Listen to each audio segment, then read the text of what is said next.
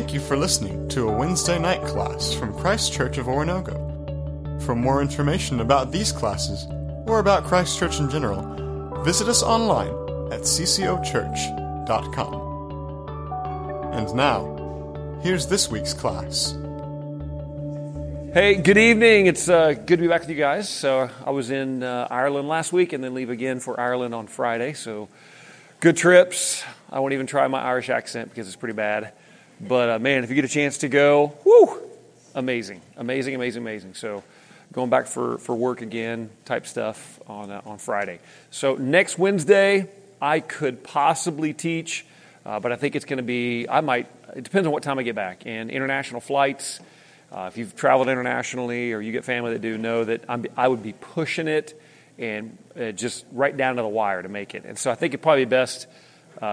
I have not been late on a flight in about three months, and that tells me I'm due. So uh, we'll probably, I'll probably go ahead and, and ask Chad Ragsdale uh, to step in and teach next week, just in case I don't make it, and that way you get something quality and somebody just winging it because uh, my flight didn't make it. But glad to be with you guys. Let's start. Let's start with this. All right.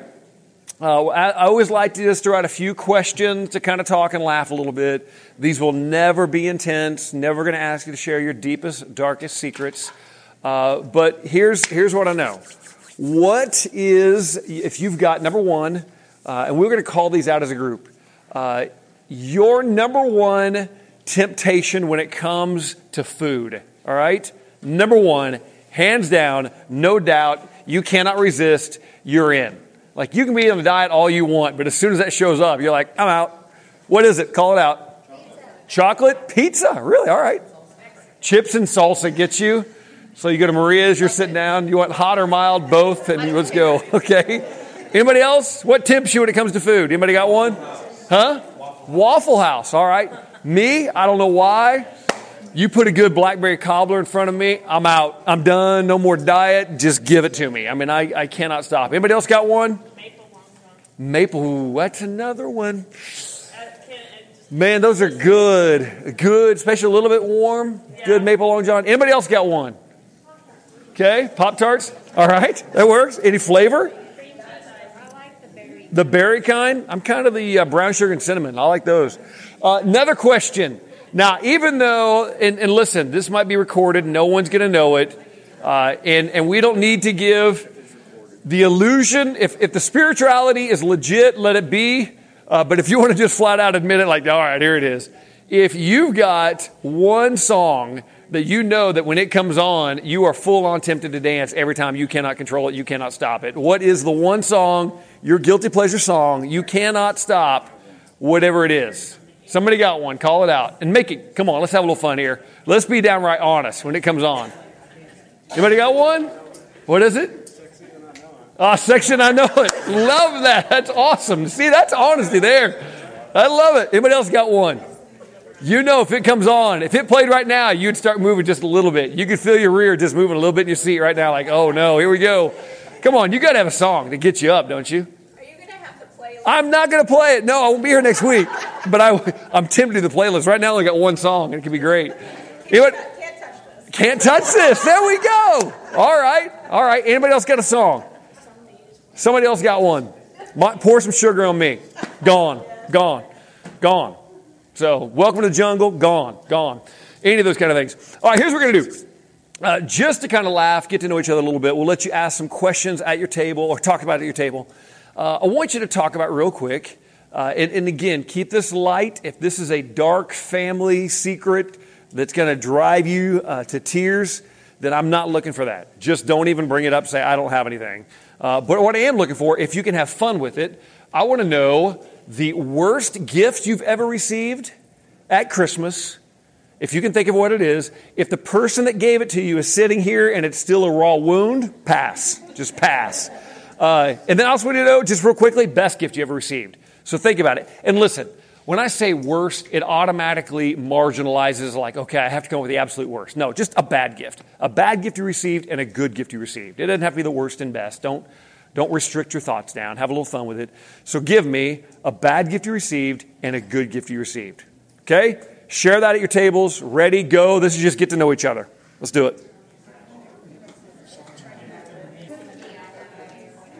All right, here we go. Uh, we got marshmallows coming around. Go ahead and take one of those and pass it.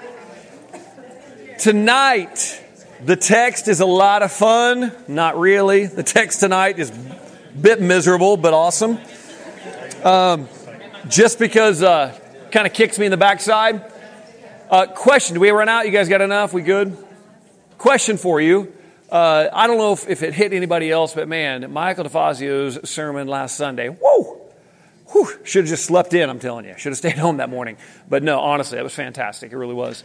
Uh, tonight, we're getting into James a bit and, uh, and going to be diving into a section where it talks about uh, temptation.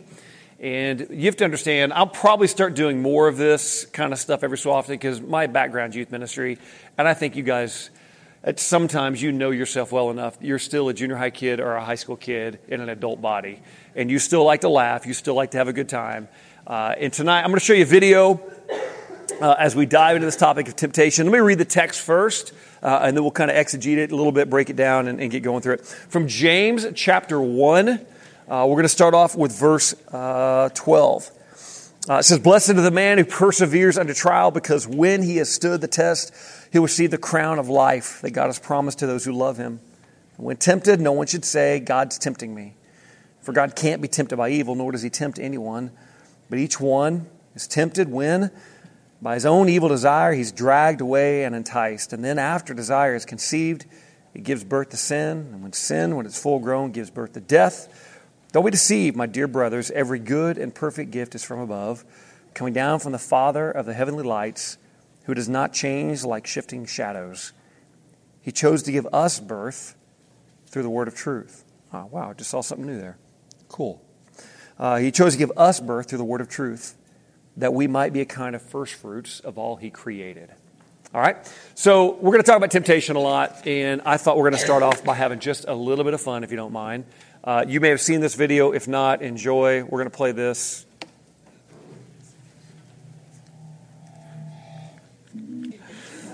I, uh, I love that video uh, just because that is me on any given day when it comes to temptation. I don't know if you have ever felt that in your own way or not. Uh, I have no idea what's about to autoplay, so we probably should be worried about that. It's coming through YouTube. Um, I don't know, man. If you if you can, I please don't do play. It is going to play something else. Oh, okay, there we go. That's funny. Scott's like, oh, I should just stop. I have no I'm just turning everything off. I don't even know how to turn this thing off. This is funny. There we go. We got it. Is it off now? if you're listening on the podcast, it autoplayed from YouTube and went to something inappropriate. And I just want to comment that all the adults in the room laughed. So there we go. There's that. Uh, seriously, though, uh, I don't know if you've ever just, the, the way we deal temptation, it's tough, man. And maybe for you, I don't know what, as you look at that marshmallow in front of you, what it represents. Uh, that may be all the time for you when you know you should have or we should have kept our mouths shut. And we just kept thinking, oh, don't say anything, don't say anything, don't say anything, don't say anything. And the next thing you know, your mouth is just racing and you're saying something. You're like, why can't I keep my mouth shut? Why am I doing this? Uh, maybe the temptation for you goes all the way back to stuff Michael talked about and you tell yourself, I'm not going to spend money on that, I'm not going to spend money on that, I'm not going to spend money on that, and next thing you know, you get the card out or the cash out and you're spending money on that.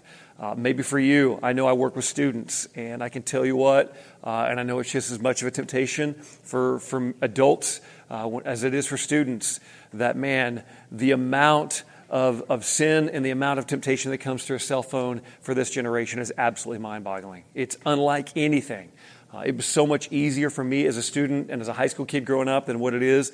So much easier for your fathers and grandfathers when it came to temptation, what you all face on any given day through this device.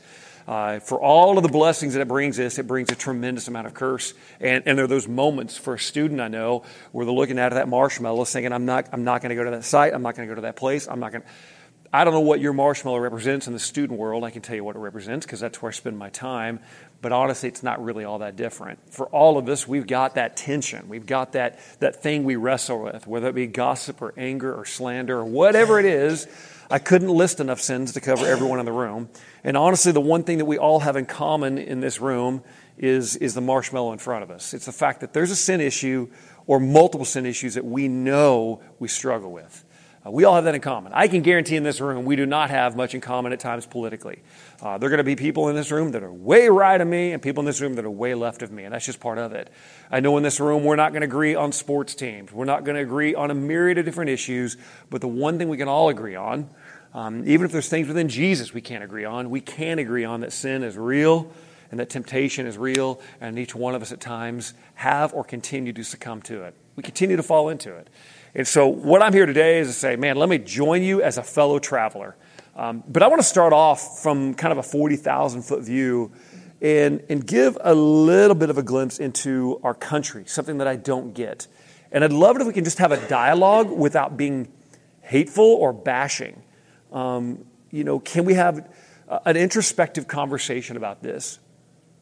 In our country, when people make mistakes today, uh, and, and you call those mistakes just outright sin, however you want to define that, regardless. At all spectrums, from kids all the way through, you know, you know, top leaders, top whatever it is that you perceive as being, you know, highly influ- influential people in our society, whether those are Olympians or politicians or musicians, whatever it is, all the way down to a, a kindergartner. There is this tendency that I see in our culture to not own a mistake anymore. We have this constant issue of the, blame game. It's always somebody else's fault. It, it's always, well, this person, because if they wouldn't have done that, I wouldn't have done this. And we live, do you guys see this in our culture? This constant blame game. Constant blame game. It's always somebody else's fault for the decision that I made. Well, you know what? And honestly, huh? Yeah, got to look good. Maybe that's what it is. What, what is it inherently within our culture right now that we struggle with that? Give me some opinions. Vanity. Vanity, okay. What else? Pride, maybe. I, I know at times we all probably even have a little bit of that temptation to justify our own behavior. Well, yeah, but if she hadn't said this to me, or they hadn't have done this, or if this situation hadn't gone that way, I might not have done this. I mean, I can look at it from you know, well, man, if, if, if, people understood the pressure I'm under financially, you know, they'd understand why I did what I did with my taxes or why I did what I did with my money. And it's because the government does this to me that I've got to make these decisions over here. You, you can play it out at a financial level, you know, or you can play it all the way down. I mean, it doesn't matter whether you want to go to what I talked about with students with like pornography and a cell phone. Well, yeah, but you, you know, I, I didn't go looking for it. It just came up here. It's not my fault. It just popped up right in front of me. And it's not really my fault. I didn't mean to do it. It was, we live in a constant culture of blame where it's always it's always somebody else's fault.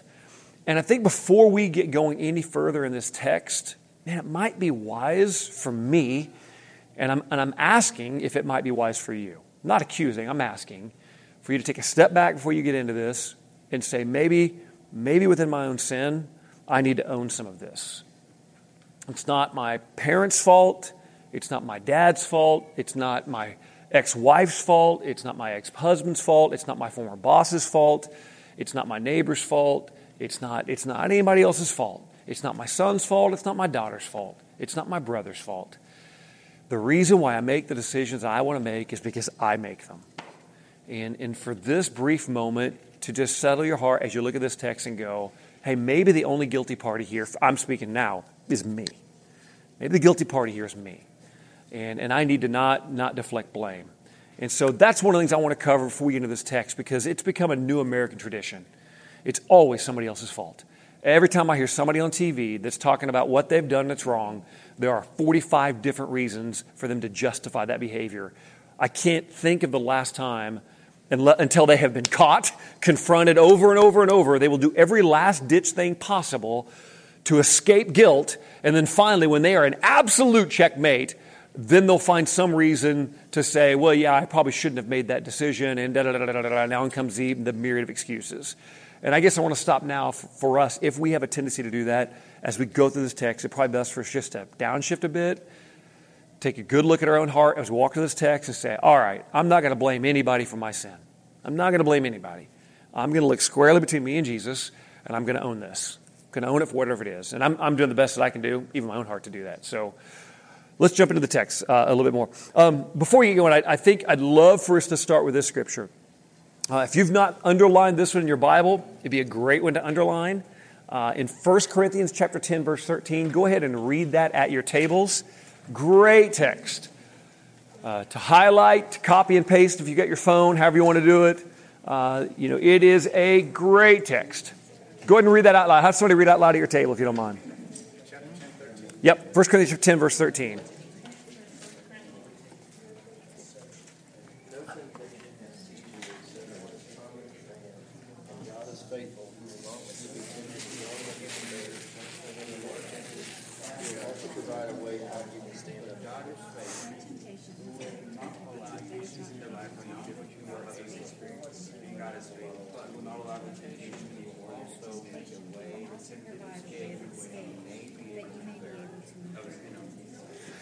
Again, great text to be underlining. And if you're going to commit a text to memory, I would add this one to the list. That whole issue that, and, and we've got different translations in here, but knowing that no temptation is overtaking you except what's common to man, and that God is faithful, He will not allow you to be tempted beyond what you are able. So automatically, the whole issue of man, I, I just couldn't handle. I couldn't. I couldn't resist. Uh, I love that marshmallow test video we just watched and just sitting back and taking stock and saying, God is not going to put any temptation or allow a temptation to be put in front of me. Let me change my wording on that. God will not allow a temptation to be put in front of me except what's common to man. Everyone's faced it. Nothing new under the sun there. And, and he, you know, he will provide me. And so that's the thing I'd first say is we get going through this text. One of the things I, that I talk to, to people about all the time is look for the escape route. Look for the escape route. That God is all about giving you the exit strategy. And, and when that temptation's coming, no matter what that is, from taxes to cell phones, always be looking, saying, God, you told me there was an escape hatch here. You told me there was a fire escape. You told me there was a back door. You told me there's a way to get out of this. God, help me find it right now. Help me find this escape path. And, uh, and I can tell you that, that He has promised uh, that He would provide that. He's faithful, and He'll give that to you. Um, but as we get into this text a little bit more, this whole blame game starts early on. You know, I blame it on our American culture, uh, but honestly, it started way before then. You know, if you go all the way back to the book of Genesis, blame's been a part of the game. Uh, we have just, in American culture, perfected this uh, to an art form. Uh, but we see it all the way back at Genesis. I mean, if you open your Bibles, turn uh, in your groups. Let's read a few a few texts real quick. Uh, somebody read Genesis chapter three. Go ahead and turn there. I'm going to have you guys reading a lot of Bible at your tables tonight. Genesis chapter three. We're going to look at 12 and 13. Somebody go ahead and read that. Genesis chapter 3, 12 to 13. Got a volunteer? Just go ahead and read that out at your table.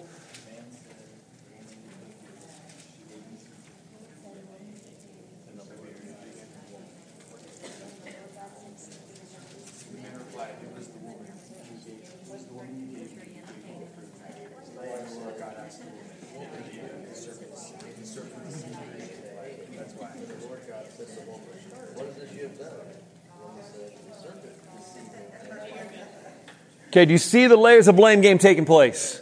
What are the, give me the layers of blame. Who's blaming who? You got, yeah, Adam's blaming Eve. That woman you sent here, okay. And then you got Eve. What's she doing? Well, that's that serpent you put in the garden. And in all of these moments, you've got, you've got this blame shifting. And man, as parents, we understand that. We get that. We watch our children be experts at this. Uh, but again, we'll get off this blame conversation. But I guess I want to I want to slow down and say, let's stop here in our own hearts. James does a few things um, to talk about just this, this issue of temptation. Uh, he's going to start off, he's going to, through, he's going to go through four steps here, four turns he's going to take in this text. One, he's going to talk about the nature of evil. We'll get to that in, th- in chapter 1, verse 13b. Then he's going to talk about the nature of man, talk about his character a little bit. You'll see that in verse 14. Then he's going to talk about the nature of lust when he gets into uh, verses 15 and 16. Then he's going to talk about the nature of God. But then finally, in verse 17, he's about the nature of God. But then in verse 18, he does this beautiful thing where he talks about what it, excuse me, what it means to be regenerated. Um, I would say that the, the believer who can persevere, if you can persevere in the midst of trials, I think that does about, I'll, I'll say this. This is, this is one of those bold, broad preacher statements that somebody may confront me on later on. I'm like, yeah, you're right. I should dial that back. But I could, I could say that as a believer, that who you are in the midst of trial and temptation probably says as much about your love for God as any other attribute in your life. Now, again, I might want to dial that back if I thought about it a little bit, but I'm going to start and let that hang out there for a little bit. Um, you know, Bill Hybels makes a good comment when he writes about what character is. Anybody read his book on character? Old book, old, old book. He, I mean, how would you define character? He defines it really well. It's a great, great definition he gives on character. It's who you are when no one's looking. Had this conversation with my six year old the other day. I was like, Si, let's talk about character. Character is who you are when no one's looking. His eyes kind of glazed over. I'm like, okay, dial it back, Dad. Let's talk through this and explain it. I, said, I said, Si, the decisions you make when I'm not around, the decisions you make when you know the right thing to do, and I'm not in the room with you, or mom's not in the room with you, I said, the decisions you make when we have no idea what you're going to do, buddy, that's who you really are. And I think that honestly, trials and temptation are exceedingly great teachers to reveal our own heart. If you want to get a glimpse at your heart, find out who you are when no one's paying attention. And trials and temptations are a great way to figure that out. So here we go. Let's get going through this text. Um, I want to look at this scripture. I'm going to read this. So if you want to turn with me, Revelation chapter 2, uh, verse 10. We're going to start off. Actually, let's start. Before you go there, my bad. Hold on. Let's start with James. Um, he says, Blessed is a man who perseveres under trial. Um, that word blessed kind of takes us all the way back. When you hear the word blessed, and you're the half brother of Jesus, what does that take you to? He leads off, blessed is the man. Takes you straight to the Sermon on the Mount. You know, probably for you, the most famous sermon, and, and perhaps for James, because he didn't in, believe in his brother, may have very well been one of the few sermons he heard his brother preach. You know, we don't know how much time James spent around Jesus. We know he's a half brother of Jesus. We know for a long time he doesn't believe in Jesus. But I don't know if he's there for the Sermon on the Mount. I don't know if he hears that. But he does this cool throwback. In fact, look at your, we're going to look at that in, uh, um, look at me real quick at Matthew chapter 5 before we go to Revelation. Let's do some stuff here. Matthew 5. He does a, a great reflective statement, even back on what his own brother said. Uh, if you get your Bibles, I love when you guys read at your tables. Somebody read Matthew 5, verses 11 and 12. 5, 11, and 12.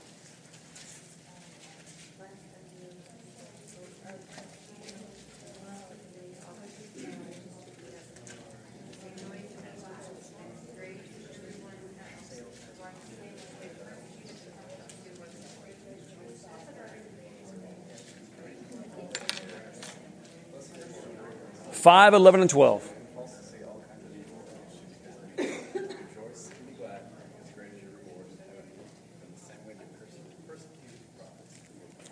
Okay, do you feel the symmetry between what James is writing and what his brother said? You see it? It's this whole issue uh, of blessed. And in fact, another time that Jesus gets into this, I just thought of is, uh, um, let me find this. Um, yeah, here it is. Jesus tells this parable uh, about the soils in Matthew chapter 13. Uh, and it kind of hits on the same issue. You know, he goes, if you remember the story of the, the story of the sower, the story of the, the parable of the soils. I don't know if you guys have, have grown up here in that Matthew 13. There's these four types of soil that he walks through. You know, the farmer comes out, he's going to throw seed on the ground. The first bit of seed, it lands on, you know, the path and the path is so hard packed from people walking on it that literally the, the seed can't even penetrate the ground. Birds fly in, representing Satan, and it, and it snatches up. And the seed represents the Word of God, represents the good news. The, the sower represents the, the farmer sowing the seed represents God. God throws this, this good news down on the soil. The soil represents the heart of man. A man's heart is so hard that the seed bounces around, birds come in and get it. Okay? You know, the next one is he throws, you know, uh, the seed on the rocky soil, you know, and, and, this, this, and then he's got, you know, the different kinds of soil. He throws it in there, and there's weeds that grow up all around the, the other soil. You know, it's, it's good soil, but it's, it's got weeds all infused with it. And then finally, the fourth kind of soil is good soil. It's interesting the way Jesus words one of these. He says, The one who received the seed that fell in the rocky places is the man who hears the word at once and receives it with joy. But since he has no root, he lasts only a short time.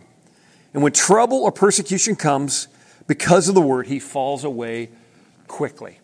And so, this issue that, that James is getting into and he gets into trial is a critical issue in our spiritual life. How we respond to trials, and honestly, the same word that James uses for trials earlier in this text is the same word he uses for temptations. He doesn't draw a big distinction between the two. That both of these are great opportunities to test our merit, to see what we're made of. You know, and you know that when that temptation comes, you know the moments. Let's just you be honest in your own heart. Those moments when that temptation comes and you give in, whew, that's a bad day, isn't it?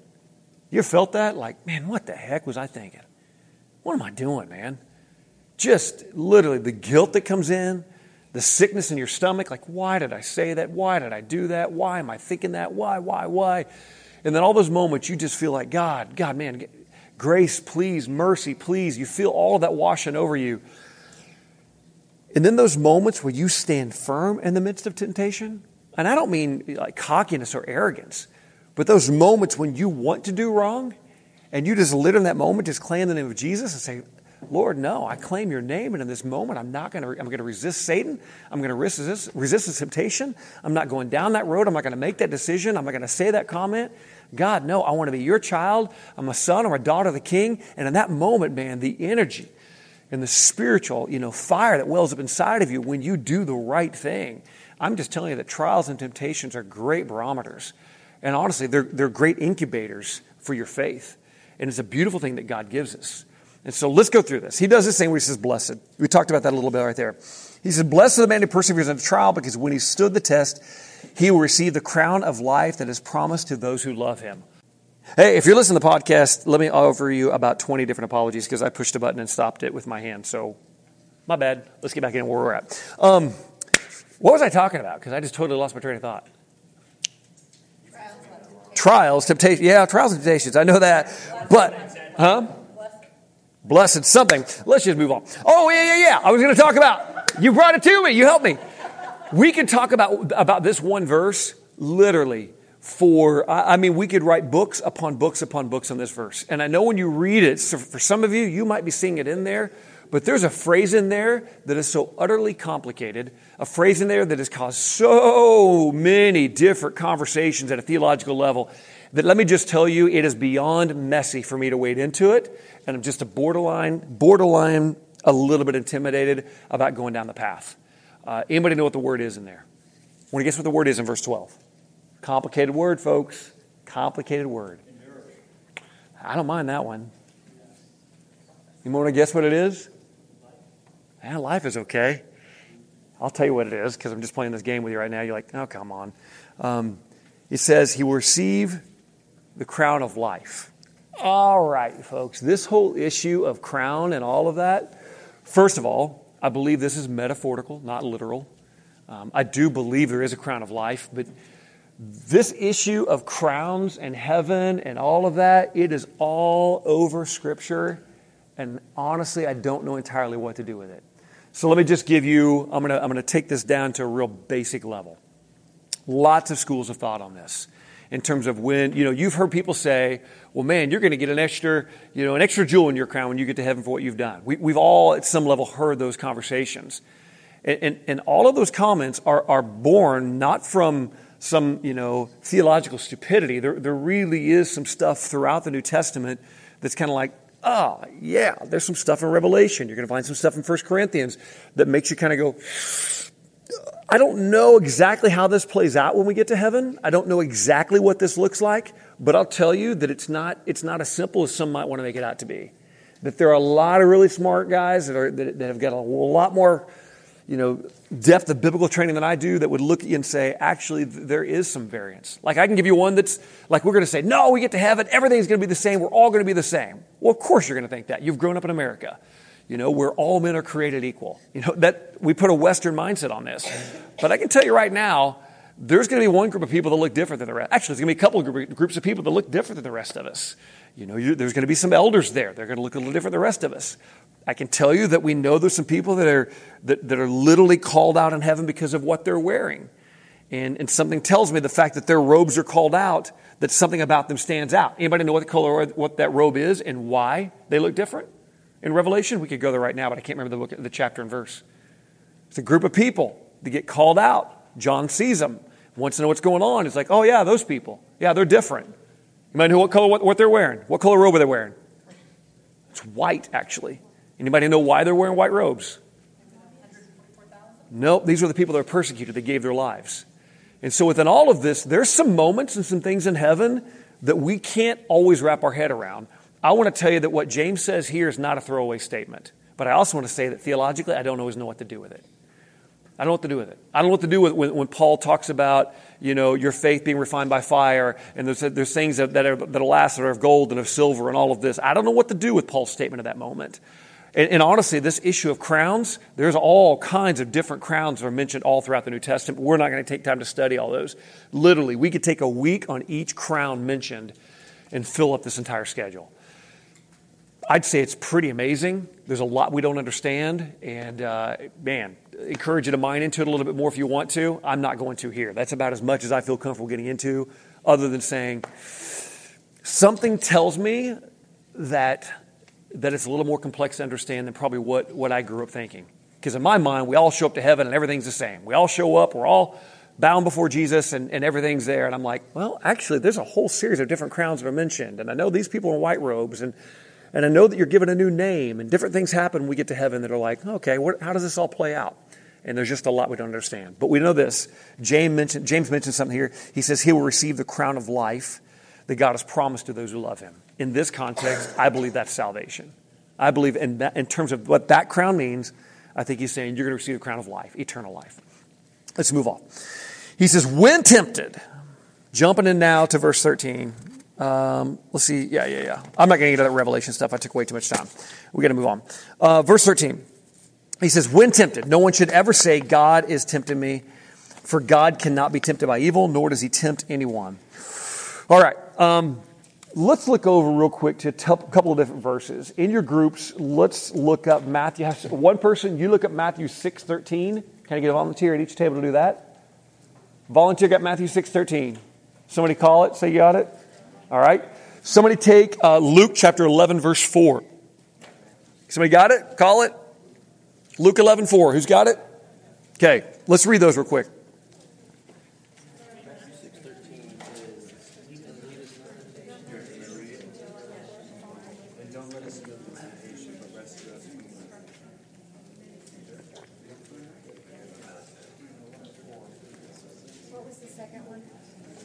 Uh, the second one was Luke 11, 4.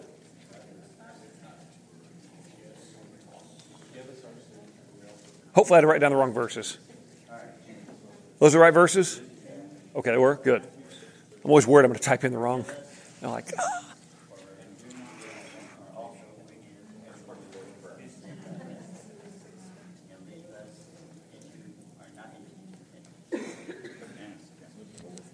Okay, we get those?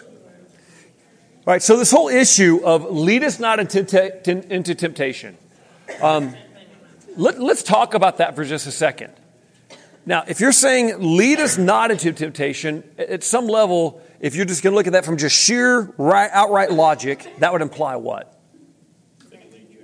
That he would lead you into temptation. That you have to therefore ask him not to do that. Well, lead us not into temptation because actually you, you actually might do that.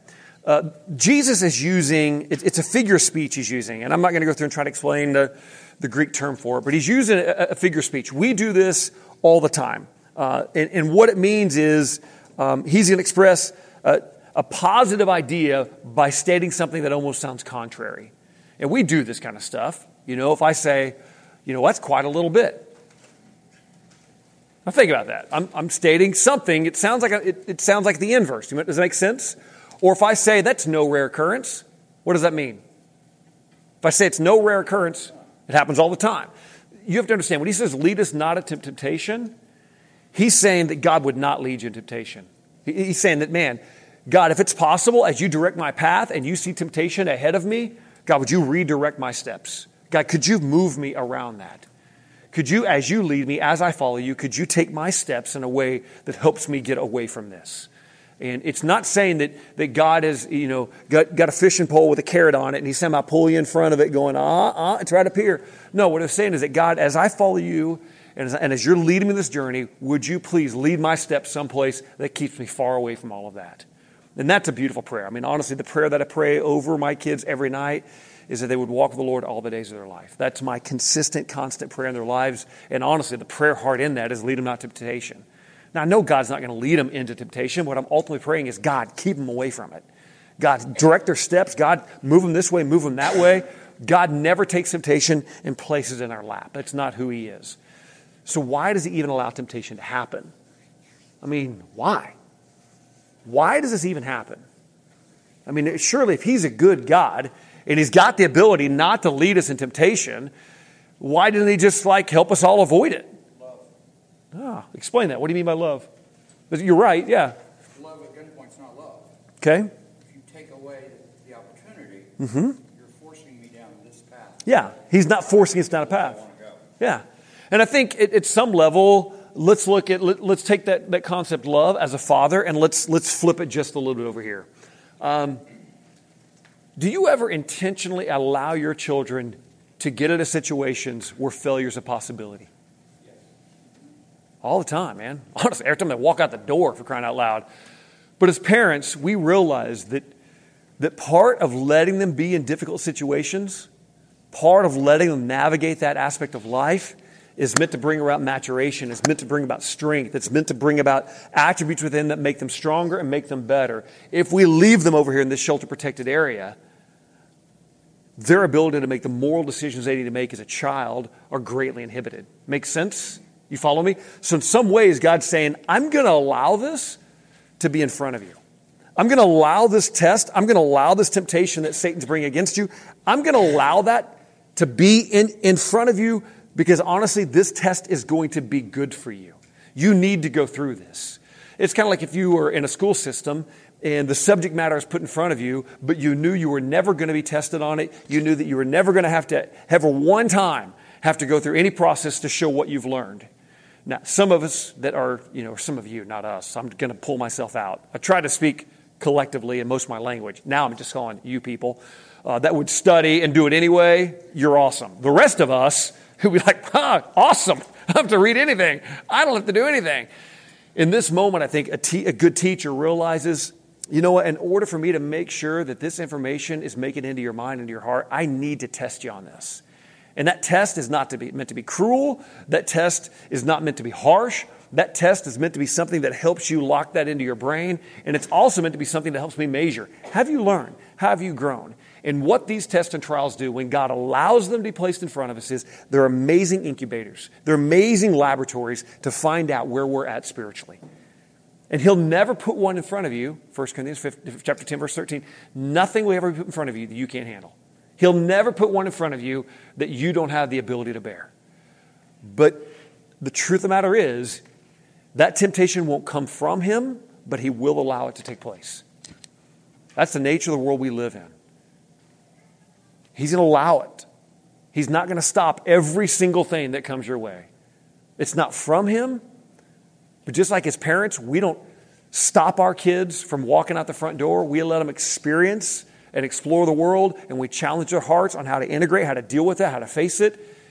We're going to walk in every day facing temptation all around us. And that's an amazing opportunity for us to test our own hearts. Okay? Let's keep moving on. Lots more to say on that, but we got to get moving. Um, that word, I told you that word in, in 13 translated uh, trials, it's the same word that he uses earlier uh, to talk about temptation. And basically, what James is trying to say is that, man, whether it is a trial or whether it is a temptation, both of them are great opportunities for you to grow spiritually. Growth are great opportunities for you to, to grow in your relationship with Jesus. Great, both are great opportunities for you to find dependence on Him. They both are great learning opportunities. Um, let's keep going here. Uh, verse 14, he says, But each one, when tempted, uh, by his own evil desire, is dragged away and enticed. Man, that is, that's tough. That, that word drawn away in verse 14, um, it's got the idea of wild game being drawn to a trap. So typically, here's the way this plays out. You know, like we talked about food, and we kind of dialogue this whole issue of what's the one food you can't resist. Now, I throw that out because it's safe. It's safe to talk about blackberry cobbler and long johns and pop tarts and pizza. Those are safe conversations. But, but what is the temptation for you? I mean, in your own life, that when it comes up in front of you, it's hard. You know it. Chances are, right now, as you get that marshmallow sitting in front of you, unless you've already eaten it, you, you know exactly what it is, man. And it probably doesn't take a whole lot of thought for you to sit there and go, whoop, yep, there it is. I mean, if we could turn that projector on and play a bit of your life, we, we get a pretty good reoccurring theme in terms of sin that comes up. We're somehow to portray this out right now. And it wouldn't take us long for us to identify in your own life. It wouldn't take you long to go, here it is. Let's just lay it out there. This is what I struggle with. This is, this is my, my proverbial marshmallow. This is what I'm always drawn to. And, and I don't know, man, what it's like for you, but it's those moments when you know you shouldn't go there. You know you shouldn't think that. Whether that's a, an attitude of anger or an attitude of gossip. I, literally, I don't even know how many different sins to call out right now. Whether it's an attitude of greed, whether it's an attitude of hatred, whether you've got an issue with lust or pornography or whatever it is. I don't know. I can't name them all. But you know that moment when left to your own devices, all of a sudden your mind starts wandering and out start coming the old feelings, out start coming that old nature, and it starts welling up inside of you and it starts percolating inside of you. And for some of you, that rears up in clenched fist. And some of you, that rears up in secrets. And some of you, that rears up in your finances and it shows up in your checkbook. I don't know, man. I'm not trying to, I'm not trying to bring up accusation as much as reflection. You know it. I know it. I know what it is for me, man. And it's that moment going, and typically, I just want to say, typically, what gets me into that problem, it's not like that sin just showed up on my doorstep and said, Surprise, I'm here. You know, it's not like the sin walks up and rings my doorbell. You know what I mean? Metaphorically speaking. It's not like the sin, like, Hey, I've been looking for you. No. Usually, what happens is I've let my own mind wander. I've let my own heart wander. That my own desires have started to well up inside of me, whether that be anger or abandonment or frustration. Sometimes days in advance. yeah, that's a great insight. Yeah, that's a great insight, man. You're in it. That's a great insight. If you're listening to podcasts, it comes days in advance sometimes, and you know what's coming. You feel it brewing. You feel the storm rising in your own soul, and you tell yourself over and over, I'm not going to do this, I'm not going to do this, I'm not going to do this. And the next thing you know, it's like you just kind of get lured over here, like an animal getting caught in a trap. That you see the bait laying on the trap, you see it sitting there, and you kind of walk around it, you look at it, you turn away from it, but the whole time, you still stay in the same room as it. And you do everything you can to that marshmallow until finally you're just about ready to devour it. And that's what James is getting into. He's saying, man, it's our own evil desires. It's not God, it's us, man. It's us. And Paul says in Romans 7, I want to do good, but evil is right there with me. We'll get into Romans 7 here in a little bit. I want to do right. Man, you ever feel like you want to do the right thing, but evil's right? Like it's right here. I love what the cartoons have done, honestly, where at times they put that angel and the demon on the, on the shoulder, the little devil. At times you're looking at going, oh, it's silly, or oh, that, that diminishes. But within that is a spiritual truth. And at times it feels like both of those natures are at work around us. I want to do right, but I still do wrong. I want to do right, but my language still does this. I want to do right, but my attitude still does this. I want to do right, but my anger takes me here. I want to do right, but my eyes take me here. I want to do right, but my hands take me here. I want to do right, but my feet carry me here. And typically, it's not that sin showed up on our doorstep and rang the doorbell and said, Hey, I'm here. Typically, we went looking for it. In our own minds, in our own hearts, we sought it out. We sought it out, and we're to blame. And this nasty old mess we find ourselves in is our own stupid fault. You ever felt that way? Yeah, and I think that's what James is getting at right now. Let's keep going. He gets to that word, he says, drawn in is, uh, th- that's example of game being lured in a trap. And then he flips it again and he uses the word enticed. So the first one, any outdoorsman in here, I love to hunt and fish. It's, it's one of my, my hobbies. I love what James does with these two words. Drawn in is, like I said, that's, that's putting a trap out with you're trying to draw in game. Enticed, that's casting bait. Uh, that's when you just, you know, you're just casting it out there. And honestly, man, there, there are times, you know, where you know yourself well enough that it, doesn't take much of a bait going in front of your face that, man, you're like a fish and you're just chomping down on that. And honestly, I think sometimes for, for some of us, when it comes to our sin, you know, honestly, we're, we're kind of casting it out there secretly, hoping that we can, we can, you know, get drawn in. You know, it's like, you know what? Been a, been a rough week, and we'll justify our behavior. We'll justify our anger. We'll justify our hostility. You know what? And then all of a sudden, you know what? You know what? I need that drink. And the next thing you know, you're stone plastered drunk, and you're wondering how did I get here? Well, it starts off with that whole blame game. And we get enticed. We get drawn in. We get sucked into this. And it's, it's a whole lot more on us. Whole lot more on us. Moving on. Moving on. Chat, we're going to verse 15 now. Um, verse 15 states this. He says, And then after desire has conceived, it gives birth to sin. And sin, when it is full grown, gives birth to death. Whew. That's kind of a kind of a gross image at some level.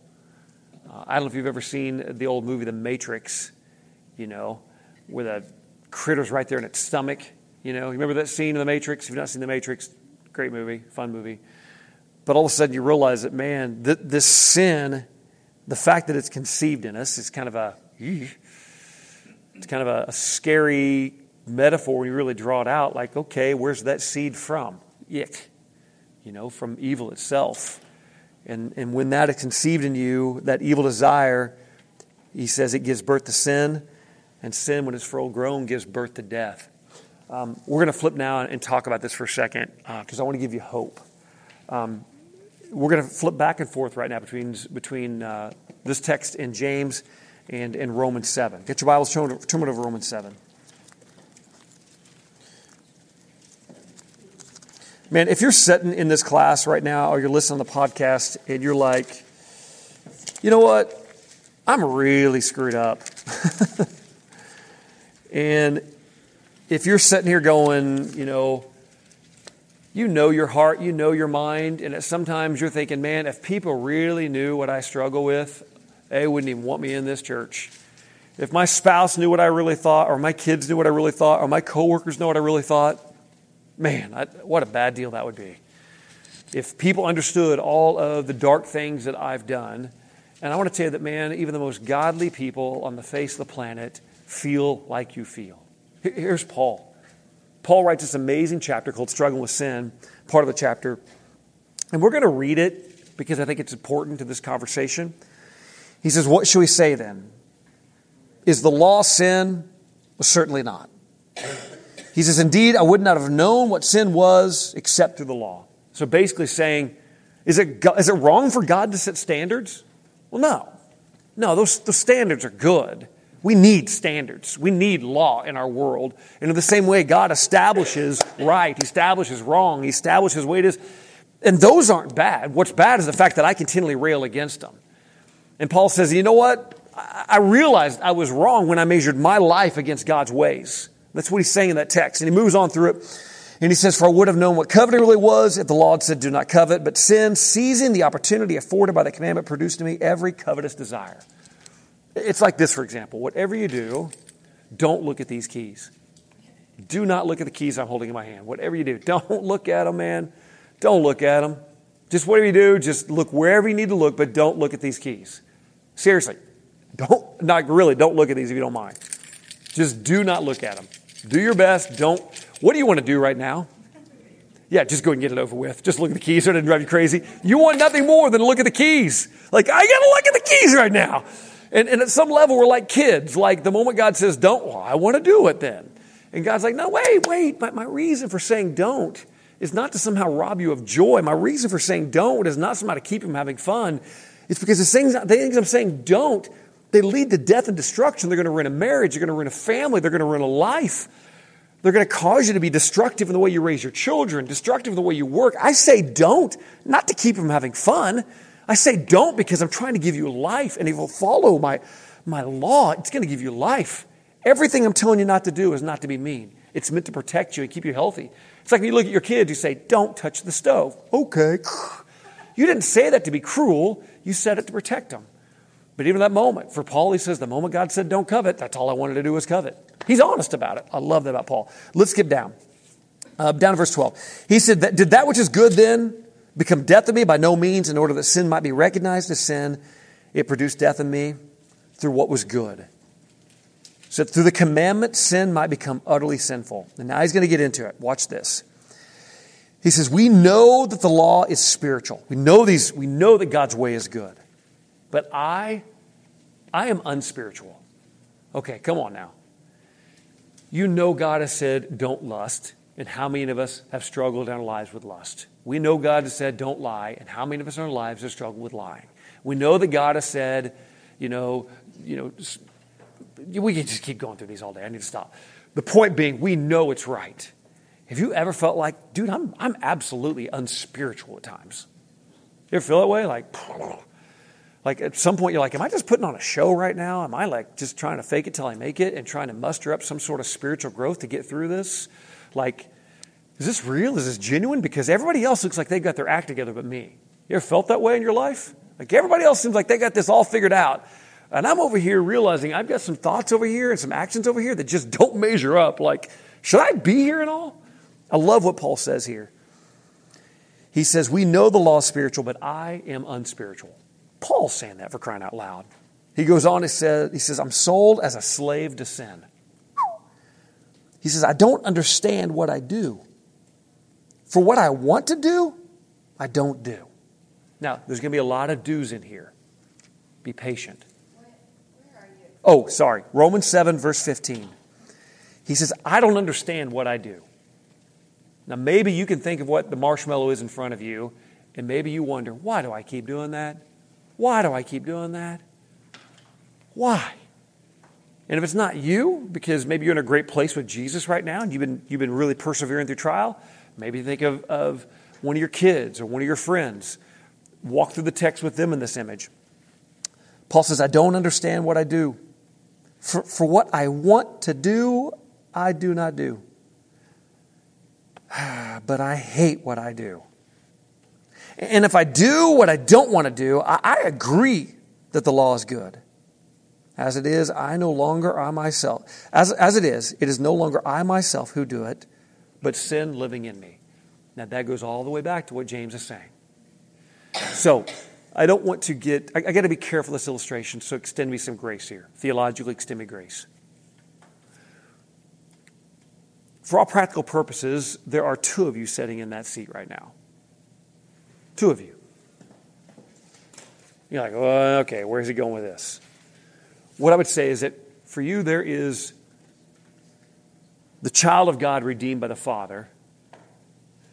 This whole issue of the regeneration of Jesus, his blood washed over you, knowing that your sin is forgiven, you have been redeemed and claimed, sanctified, purified, and set apart through and by him and for him. And regardless of how this world might try to define you, regardless of what they might say against you, regardless of what Satan may rail against you, you are a child, a daughter, a son of a king. But at the same time, there's this nature in you that you continue to live with. That even though Satan has been defeated, you know that sinful nature still rails up in you. You know it rails up in you. There's a movie, a girl took me to go see it in high school. Hated the movie. If you've not seen it, I talked about this last time I taught. Don't go see it. Waste your time. Waste your time. But she was cute, so I went. And uh, we went to the theater, and I had no idea what movie we were going into. And I agreed to go because, hey, cute girl. I'm a sophomore, junior in high school, and hey, we might get to hold hands in the movie. Let's go. Uh, so I go to this movie. We're sitting down, empty theater, and I'm like, this is going to be a terrible movie. Don't really know this girl. It's kind of our first date, you know, and I'm really anxious, really nervous. She's really cute. I'm really nervous. And then this movie starts playing that is absolutely the most stupid movie I've ever seen. Fact, we never went out again because I thought I couldn't stand her taste in movies, maybe. I don't know. Um, no, she probably didn't want to go out with me again. But this movie that we saw on this date was called Little Shop of Horrors. Have you ever seen that stupid movie? That is, is it Rick Moranis that's in that? Oh, my word. I hate that movie. Yes. I that stupid movie. It's like it's part musical and all this. And all I remember, but I have learned something spiritual through that movie that has changed me. I really have. Uh, and I'm not recommending you see it, but, but it was a, a great spiritual lesson. So the premise in this movie is, and if I botch it, just let me botch it because it's a bad movie. It doesn't matter. But from what I remember at 17, 16, 17 year old sitting in this theater in Joplin is this guy gets a plant. And at some point, this thing looks like a Venus flytrap type plant. I don't know what happens if he cuts his finger or somehow, but a drop of blood falls into this plant. I know this is a stupid movie. Just let me go. I'm going to get to the point here in a second. And all of a sudden, this plant talks, which is never a premise for a good movie. And, and the plant eventually says, Feed me, Seymour. Just a stupid premise. And he realizes that this plant wants blood. And so it gets, every time he feeds this plant, it begins to grow. And the more blood he feeds it, the bigger the plant gets. Until eventually, this plant basically overtakes his entire shop and it just keeps crying, Feed me, Seymour. You know what it keeps saying over and over. And he keeps feeding this thing, all kinds. It's just this weird, bizarre movie about a guy feeding a plant, and this plant continues to grow, continues to grow, continues to grow, and the more blood he feeds it, the hungrier it gets. And he can never satisfy the appetite of this plant, and it just gets bigger and bigger. It devours, it devours, it devours. And that is the nature living inside of us. The man, the moment, the moment it even gets a taste of sin, oh baby, feed me feed me. It just gets a little, a little hint. You know what it's like. You, your heart and mind is in the right place. And I'm, I'm, this, this affects guys and, and, men and women in the room, but I'm going to I'm gonna just come right at the guys here for a second. You know, you're trying to keep your mind in the right place, and you're just doing nothing but enjoying a Sunday afternoon of football, and it cuts to a shot that all of a sudden takes your mind to lust in ways you don't want it to. And all of a sudden, you feel that little welling up that says, Feed me, Oh, you know it. You heard it. And you're like, Where, where'd that come from? Where'd that come from? Just one quick little shot on a TV screen of the right image, and the next thing you know, feed me. And you know that the moment you feed it, it's never going to be satisfied, is it? You can give it a taste. And you can think, okay, all right, I'll, I'll just feed it just a little bit, just a little bit, you know, I'll just kind of watch this one commercial. No big deal. No big deal. It's going to watch this commercial. And then all of a sudden, it's never quite enough because it's piqued your interest. And it's caused your heart, your blood to get going. It's caused your mind to start thinking. And the next thing you start wondering, what if it's going to come on? And then that's never enough. And the next thing you know, you find yourself either at a computer or at a store, wherever it is.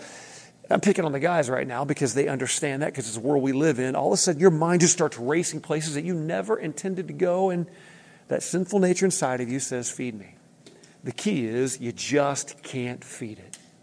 You just got to starve it, man.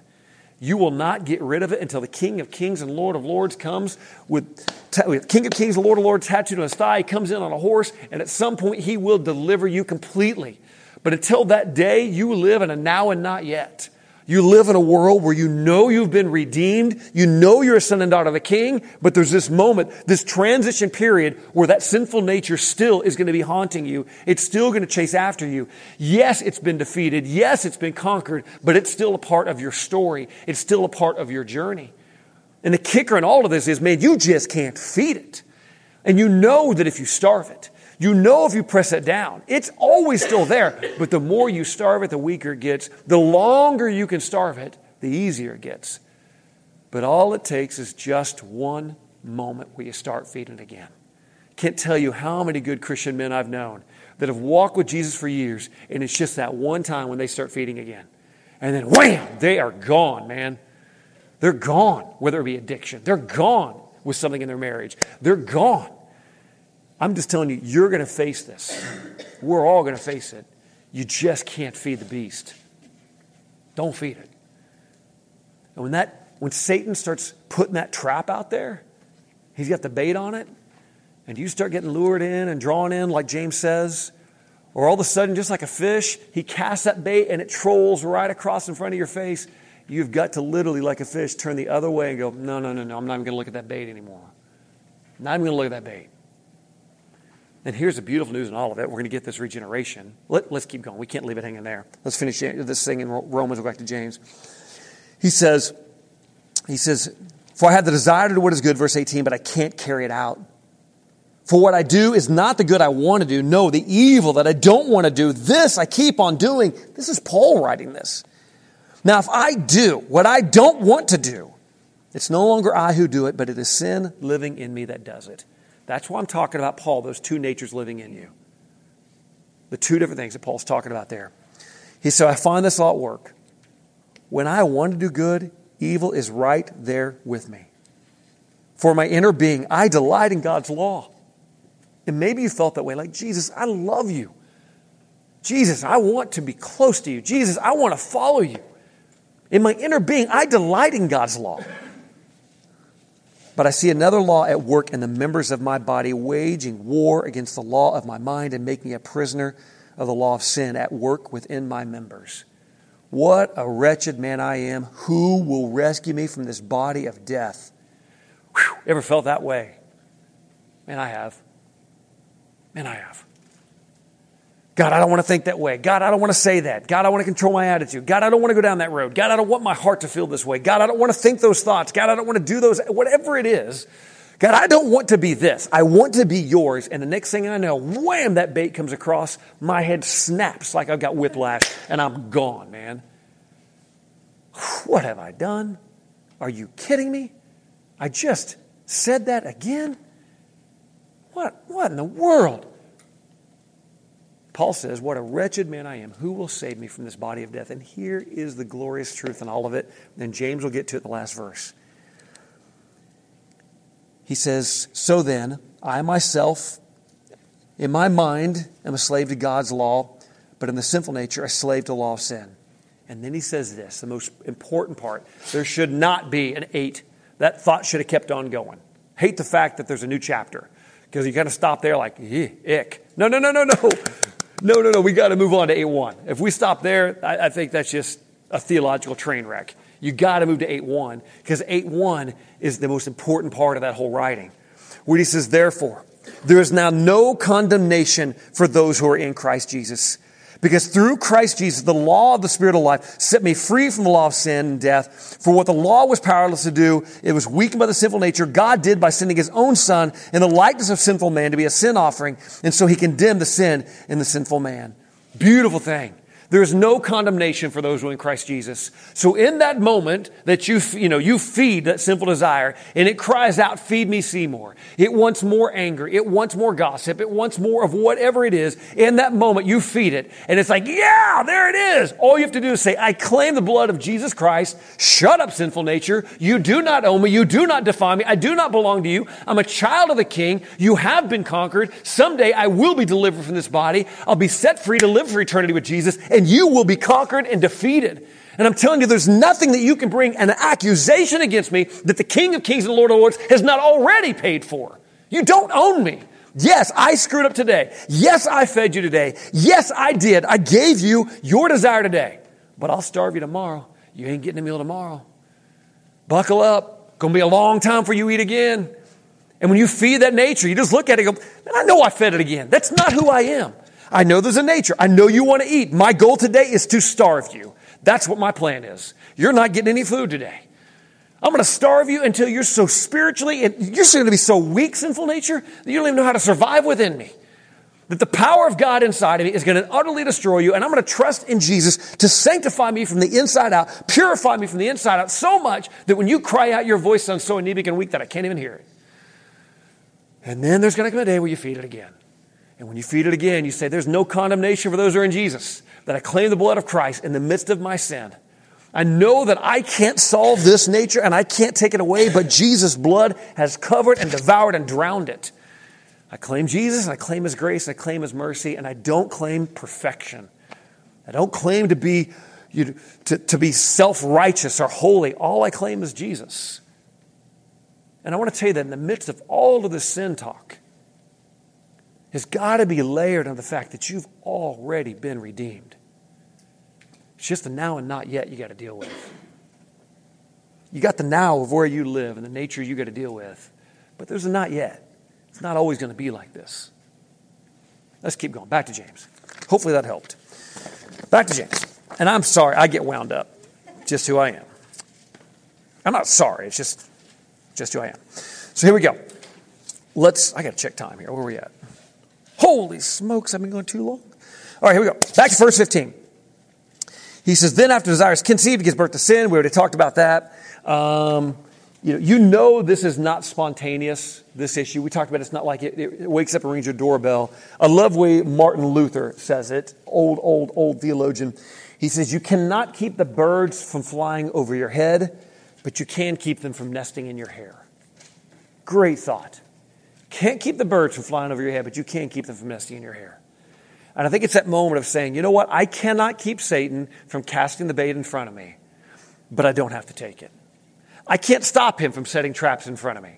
Like, I've got no control over the television and what commercials or what the next shot's going to be. I, I have no idea. I don't know what's going to be there. You know, and you could say, well, I'll just get rid of television. Well, yeah, then just walk outside, okay? You don't have to go very far for temptation to rise. But what you can do is say, I can make the choice, the power of Jesus, not to take the bait. And in the moments I do take the bait, and the moments I am drawn away, and in those moments I step back, and again, I still rely on the blood of Jesus. I still rely, rely on the saving grace of Jesus, and I realize there's no condemnation for those who are in Christ Jesus. And all I do is turn to Him. Let's keep moving quickly. He says, Don't be deceived, my dear brothers. If, you're gonna, if you like to write things down, we were going to read all these, but I got wound up telling Little Shop of Horror stories. Uh, that phrase is used uh, a few of the times in Scripture I think are interesting, that might be interesting for Bible study later on. Uh, in 1 Corinthians chapter 6, verse 9, that word do not be deceived, you'll see it there. You're also going to see it in 1 Corinthians 15 33. Great things to read later on. 1 Corinthians chapter 6, verse 9, 15 33. And then for you guys, write it down again. Galatians 6 7 is another great place to read. And then 1 John 3 7. Let me read those again because I saw several of you guys writing those down. 1 Corinthians 6 9, 1 Corinthians 15 33, Galatians 6 7, 1 John 3 7. God is not the author of temptation. Um, so 15 is going to warn us against the temptation to yield to temptation because of the judgment of God. But here in a second, 17 is going to, tell us to avoid temptation because of the goodness of God. Uh, let's keep going.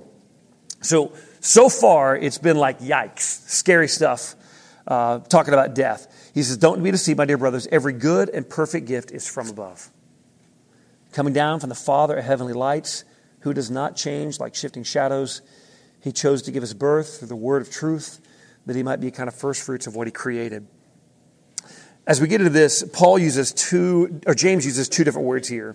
Um, when he says every good and perfect gift, uh, it's interesting to me. It may not be good to you, but I'm going to dive into it just briefly. That good and perfect gift, there's two different things there. Um, have you ever known somebody who gives gifts? You know, people give gifts. Like you get people you know, like man, they give gifts. But have you ever known somebody like they've got this unique ability to like give like like there's some people that give gifts and you're like, oh man, thanks. I, I didn't know I needed a box of mushrooms, but thank you. Um, but then there's somebody that's like they walk up and, and I like mushrooms. I don't know why I picked that. If you give mushrooms out, I probably offended somebody. But but then there's somebody that walks up and they don't just give gifts. They give like like whoa, how, how did you know? Like wow. It's like you like are you like you in my head? Like, are you in my thoughts? Like how did you know that? that that would, that would mean so much to me. Like there's a difference between you know people that can give you a gift, and then there's somebody who just, man, they just know how to give you the right gift. And, and then it's just like, it's just a whole different level of special. What James is saying is, is here is, man, not only do you have a God who gives gifts, he's a gift giver. He does it every morning with the sunrise. He does in the fact that he lets your taste buds enjoy a good steak. He does in the fact that he allows you to continue breathing oxygen in this room. It's a good gift that He allowed the blood to keep pumping through your, through your heart, and none of us dropped dead during the time we were here together. That's a good gift. He gives a good gift in, in our families, He gives a good gift in our friendships. But all of a sudden, He says, not only does He give gifts, but man, He gives the perfect gift. Not, he's a gift giver, that's His nature. And so, for those in the room that are gift givers, you are made in the image of God. He's a gift giver. But He's also, he's also somebody who knows how to give just the right thing. And that's the beautiful thing that James is getting at here. And he says, Every good and perfect gift is from above, coming down from the Father of lights. That's, I'm not going to, there's cool things there we're not going to get into. Who does not change like the shifting shadows. Because of time, we're not going to, we're not going to touch on all that. I'm going to skip over some stuff here because I want to land this. Um, that word, um, where was it? I want to hit on that. That word that he talks about from above, where's that at? What verse is that? Somebody find that for me from above where he says, 17. That from above, interesting. Uh, if you'll go back and read that later on and, uh, and follow that up, you find that in John 3 7 when Jesus is talking to Nicodemus. And he talks about, you know, how the sun has come down from above. And it's just kind of a neat parallel between Nicodemus' talk and James' talk here. It's, it's a pretty cool connection that we don't have time to mine into. We had time. I just wasted our time, let's be honest. Um, so, point I want to make is it gets into this whole, this whole bottom line issue. When you get down to verse 18, he says, He chose to give us birth. Now, understand, without Jesus, we have a nature that gives birth to sin, that sin gives birth to death. Okay? We, we've read that earlier in James.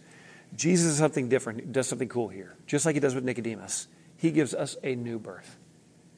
A new birth in him. That when we go through that process of, of believing, putting our faith in him, repenting, confessing, obedience into baptism, walking with him, being completely regenerated, that, that's why we use that phrase that we've been born again. That we were born to the point at one life where sin had taken root and we had death. We were dead men walking, dead women walking. That's who we were. But through this process of coming to Jesus, it's as if we have been born again. Let's look at one more text. 2 Corinthians chapter 5, verse 17. Read that one in your groups real quick before we wrap up. 2 Corinthians 5, verse 17.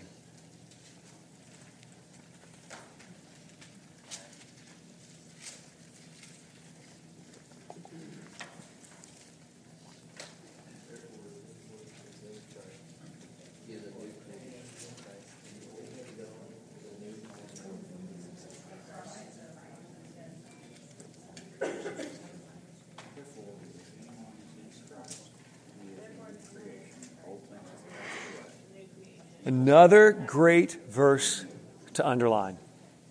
Another great verse to underline. If anyone is in Christ, he is a new creation. The old is gone, the new has come. No matter what accusation that your enemy tries to bring against you, are you in Christ? I'll be honest with you. You're trying to stand on your own merits. You're trying to do the American way, pull yourself by your own, by your own bootstraps, and you're trying to will yourself to spirituality you're just done. It's not going to work for you. The best thing that you can do is literally just fall on your knees before Holy God and go, Hey, God, I screwed up again. He's like, Oh, I knew you would. That's why there's no condemnation. Don't worry. An enemy can't touch you. I'm your judge. They can bring accusations. He says, But, but I will testify on your behalf. You're good. We're good. You know, well, God, you know, I, I need to get my act together. No, no, no, I don't need you to get your act together. What I need you to do is just, just trust me Put all of, all of your trust in me. That you don't have to will yourself to see how many days you can go without sin. It's not about finding how many days you can live the perfect life. It's not about all of the, all the markers you want to measure to find out if you're spiritual. Maybe the best measure for some of us right now in the midst of trials and temptation is do you still turn to Jesus when you hurt? Do you still turn to Jesus when you make a mistake? Can you, in, in humility, literally, and I don't mean metaphorically, I mean literally on your knees, go before Holy God and say, I screwed up again. Because if your only posture is, God, I'll do better, that's not the posture you need. Posture you need is, God, can you continue to redeem me? Can you continue to forgive me? Because I continue to fall at your feet. And I think that when you have that posture, that's when the doing the better, all of that stuff comes together. When you fall on your knees out of reverence for Him and you put your eyes on Him in the midst of all of your screwed up mistakes, you fix your eyes on Him, all of a sudden this crazy thing starts happening. That nature starts getting really quiet. And you find yourself going, you know what? I used to not be able to go a day without doing that. And I've, I've gone a week. Huh, imagine that and you find yourself consistently falling on your feet before Him, asking Him to regenerate you day by day, to make you new every single day. God, make me a new creation. I claim you. I claim your authority. I claim you. When you take that posture each and every day, all of a sudden that bait comes across in front of your face, like, no, no, no, I don't want that. I don't need that today. I don't need that today. It's going to be a great book. Lots more to talk about can't wait to see as you guys start getting into this whole issue of listening and doing next week. Lots more that we could have talked about out of this text, but I know I'm way over time right now. Thank you. We'll see you next week. Thank you for listening to a Wednesday night class from Christ Church of Oronogo. For more information about these classes or about Christ Church in general, visit us online at ccochurch.com.